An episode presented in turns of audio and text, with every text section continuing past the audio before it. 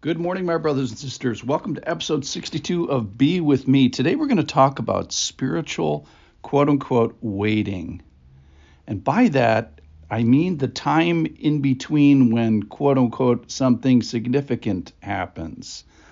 And the bottom line is we need to be ready and we need to be readying in this so called in between time. So we're going to get that lesson from Saul who's you know one of the greatest Christians of all time, maybe the most important human being that ever lived. And today we're going to come across two massive periods of time where nothing of significance happened. Of course, that's you know can't be true. Anyway, so here's the thing. He's persecuting the church. He's on the road to Damascus. It's 33 or 34 AD a bright light happens. Jesus comes to him. He speaks to him, blinds him. Ananias comes, scales fall off his eyes, and he's welcomed into the, the Christian church. Uh, he does some things immediately. He proclaims Jesus, he gets baptized. But then it says, when many days passed. And how long is that? Well, he goes uh, they start they start to try to find him. They let him through the wall. He goes to the Arabian uh, uh, desert for uh, three years. So he he's prepared by three years, and maybe even in Galatians it says, uh, "I would have you know, brothers, that the gospel that was preached to me is not man's gospel, for I did not receive it from any man, nor was I taught it, but I received it through a revelation of Jesus Christ." And he's he does that for three years. Now I don't know if that means that Jesus spoke to him personally or used some of the some the Old Testament writings and found the Lord, or exactly how he was discipled by the uh, by the Lord. But anyway, it sounds pretty cool. And the point is, he's preparing during that period of time. So here we comes to the today's passage. This is three years after his conversion, verse 26 of Acts chapter 9. And when he had come, this is Saul, still called Saul, come to Jerusalem, he attempted and failed to join the disciples. Why? So this is three years after his conversions because they were all afraid of him, for they did not believe that he was a disciple, even three years later. But he's new to Jerusalem. And then here's our hero of uh, Acts chapter 4 comes into the story, verse 27. But Barnabas, remember Barnabas, his name is Joe actually Joseph, but he was such an encourager, they called him the son of encouragement instead of just calling him Joe.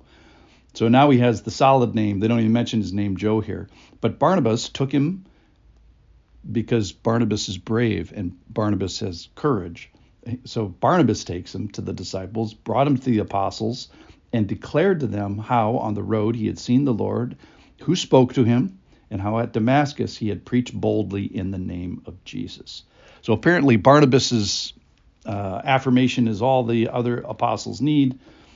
And then here, here we go. So he went in and out among them, the other uh, re- remaining apostles, preaching boldly in the name of the Lord. Now, most of the apostles, this is three years after Jesus has been resurrected, or maybe even four.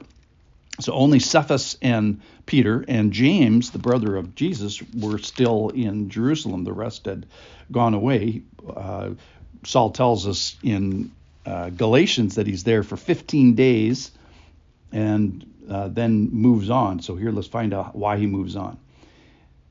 And he spoke and disputed against the Hellenists, the Greek Jews, but they were seeking to kill him.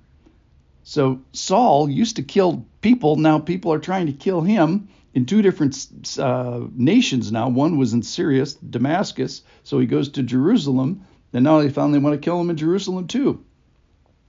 And when the brothers learned this, they brought him down to Caesarea on the coast and sent him off to Tarsus, probably in a boat. That's the best way to go. Uh, it's 300 miles or so. Uh, so you don't want to walk that if you can possibly help it. But here's the thing about Tarsus it's his hometown. And scholars think that he's there for either somewhere between four and 10 years. So add that up. That's either, that's seven to 14 years where Saul uh, doesn't do his missionary journeys and doesn't do his his big job. Now he was told at at the time of his uh, uh, unblinding that he was going to be a witness to everyone and that he was going to carry the name of Jesus to the Gentiles and to kings. And here he is, uh, hunted, and you could say even sidelined. In fact, he's sent to his hometown, Tarsus, has to go live with his mommy and daddy again. The point here is there's a delay between this call and this consummation of the call, just like there was with Abraham, just like there was with uh, Moses. And watch God. This is how he changes the world. It's in this in between time of of preparation and being ready. It's like smoking meat. You know, I, I got a smoker a couple years ago, and you know my experience with meat was generally you, you cook it even either in minutes or you know maybe an hour. Well, if you if you get a smoker, your chime changes, and suddenly you're on the slow boat where you know sometimes meat stalls and then it has to release, and sometimes literally it takes all night long to do it. And meat, where it used to be 12 minutes, now it's 12 hours. The point here is it's many days why the Lord percolates through us and prepares us. And so here's the the take home point is is there a delay or do you feel like you are in an in between time like Lord maybe a, this doesn't feel like what you ultimately have me for. Well, here's the thing prepare, entrust, be faithful in this uh, quote unquote waiting time. And that is be ready a moment's notice, which may be 14 years down the road, and be readying.